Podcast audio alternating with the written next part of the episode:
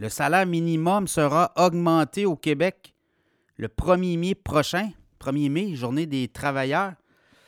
Et euh, le salaire minimum passera de 15,25 à 15,75 donc une hausse de 50 cents par heure pour les travailleurs.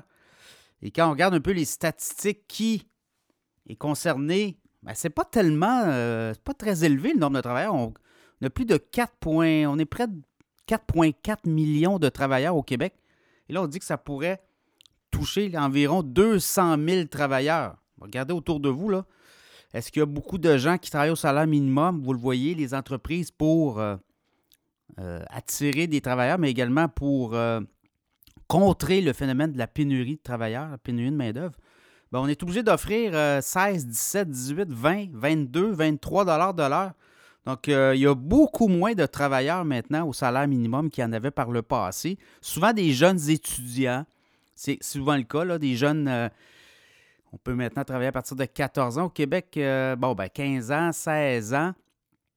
Et euh, étudiants à l'université, étudiants au cégep, ça peut être aussi des travailleurs qui sont au retour au travail suite à la retraite, puis on s'aperçoit qu'on n'a pas beaucoup de revenus, on revient sur le marché du travail.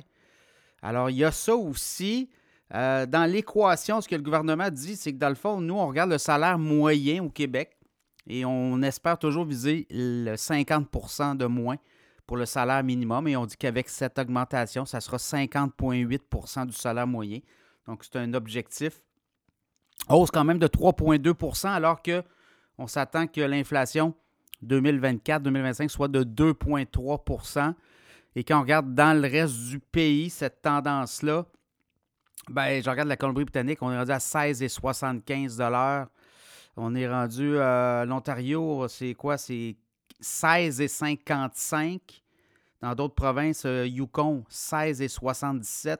On peut comprendre que dans les territoires du Nord-Ouest, le Yukon, le coût de la vie est beaucoup plus élevé, le coût des, euh, des marchandises, transport de marchandises notamment.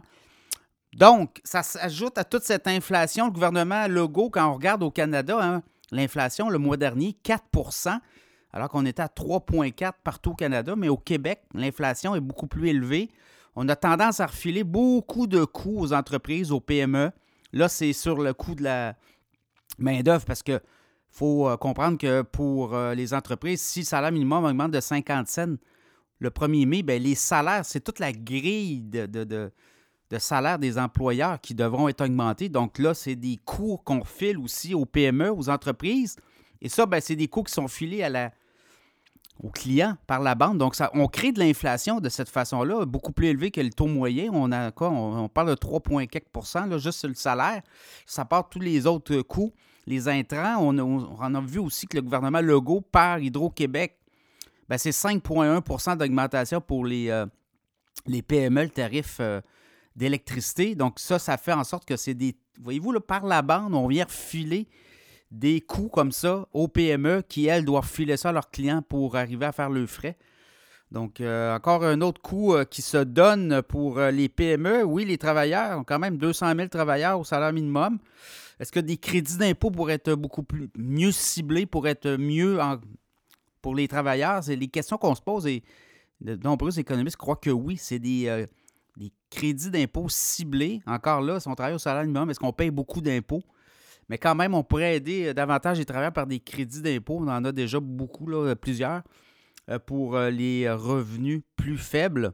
Donc, ce sont des coûts qui s'ajoutent aux entreprises. Donc, sachez-le, le salaire minimum va monter de 50 cents de l'heure, passera de 15,25 à 15,75 le 1er mai prochain au Québec.